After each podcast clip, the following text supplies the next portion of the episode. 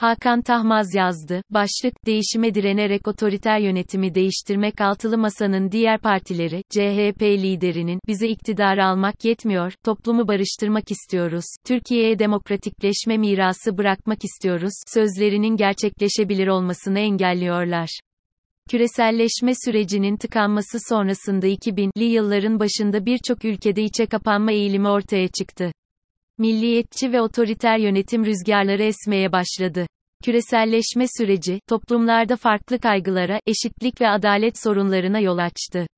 Muhaliflerin Avrupa ve dünya sosyal forumlarında tıkanıklığa ve yaşanan sorunlara çözüm arayışları sonuçsuz kaldı. AK Parti'nin iktidara gelişi tam bu süreçte oldu.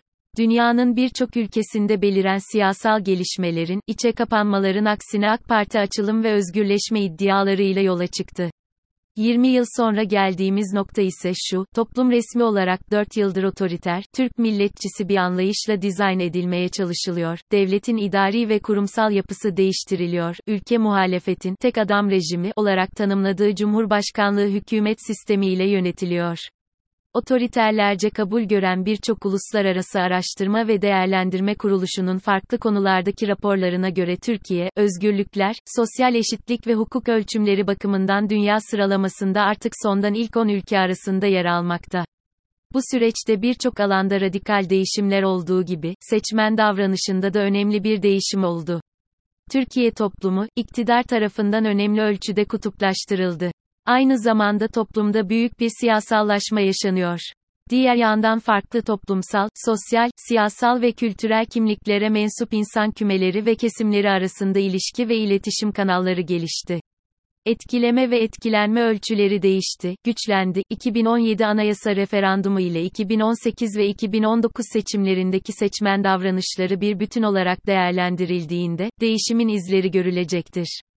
Kürt seçmenin, devletin her türden demokrasi ve hukuk dışı davranışına ve müdahalesine karşı sandıkta gösterdiği direnç ayrı ele alınmalı ve analiz edilmelidir. Seçmen davranışında beliren değişim, nasıl değerlendirildiğine bağlı olarak, iktidar içinde muhalefet içinde hem avantaj hem dezavantaj potansiyeline sahip.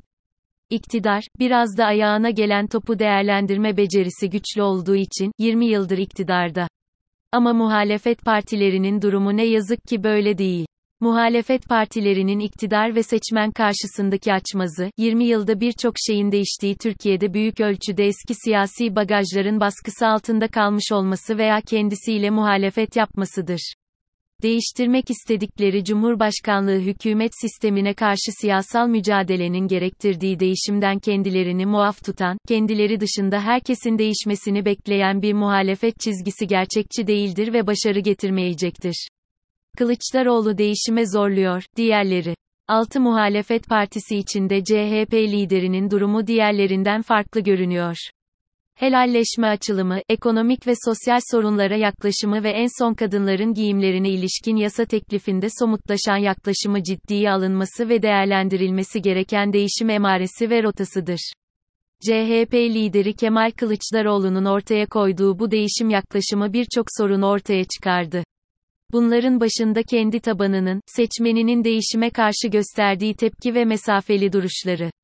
Bütünsel bir demokratik değişim içerip, içermediği.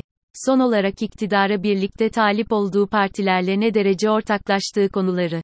CHP lideri Kemal Kılıçdaroğlu, 28 Şubat 2022 tarihinde İstanbul'da 28 Şubat mağdurlarıyla helalleşme açılımı kapsamında yaptığı konuşmasında, toplumsal barış ve ülkenin demokratikleşmesi açısından önemli bir siyasal değişime işaret etti ve yaklaşım sundu.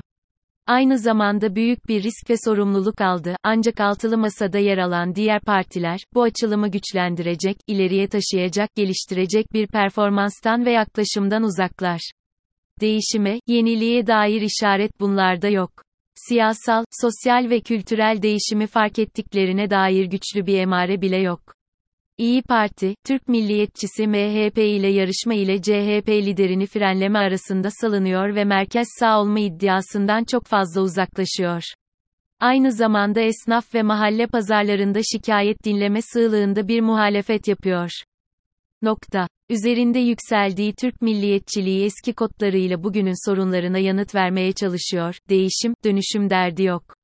Deva Partisi ve Gelecek Partisi liderleri ise, bizim zamanımızda her şey iyi gidiyordu, işler bozuldu, ayrıldık tutumu etrafında dönüp duruyorlar.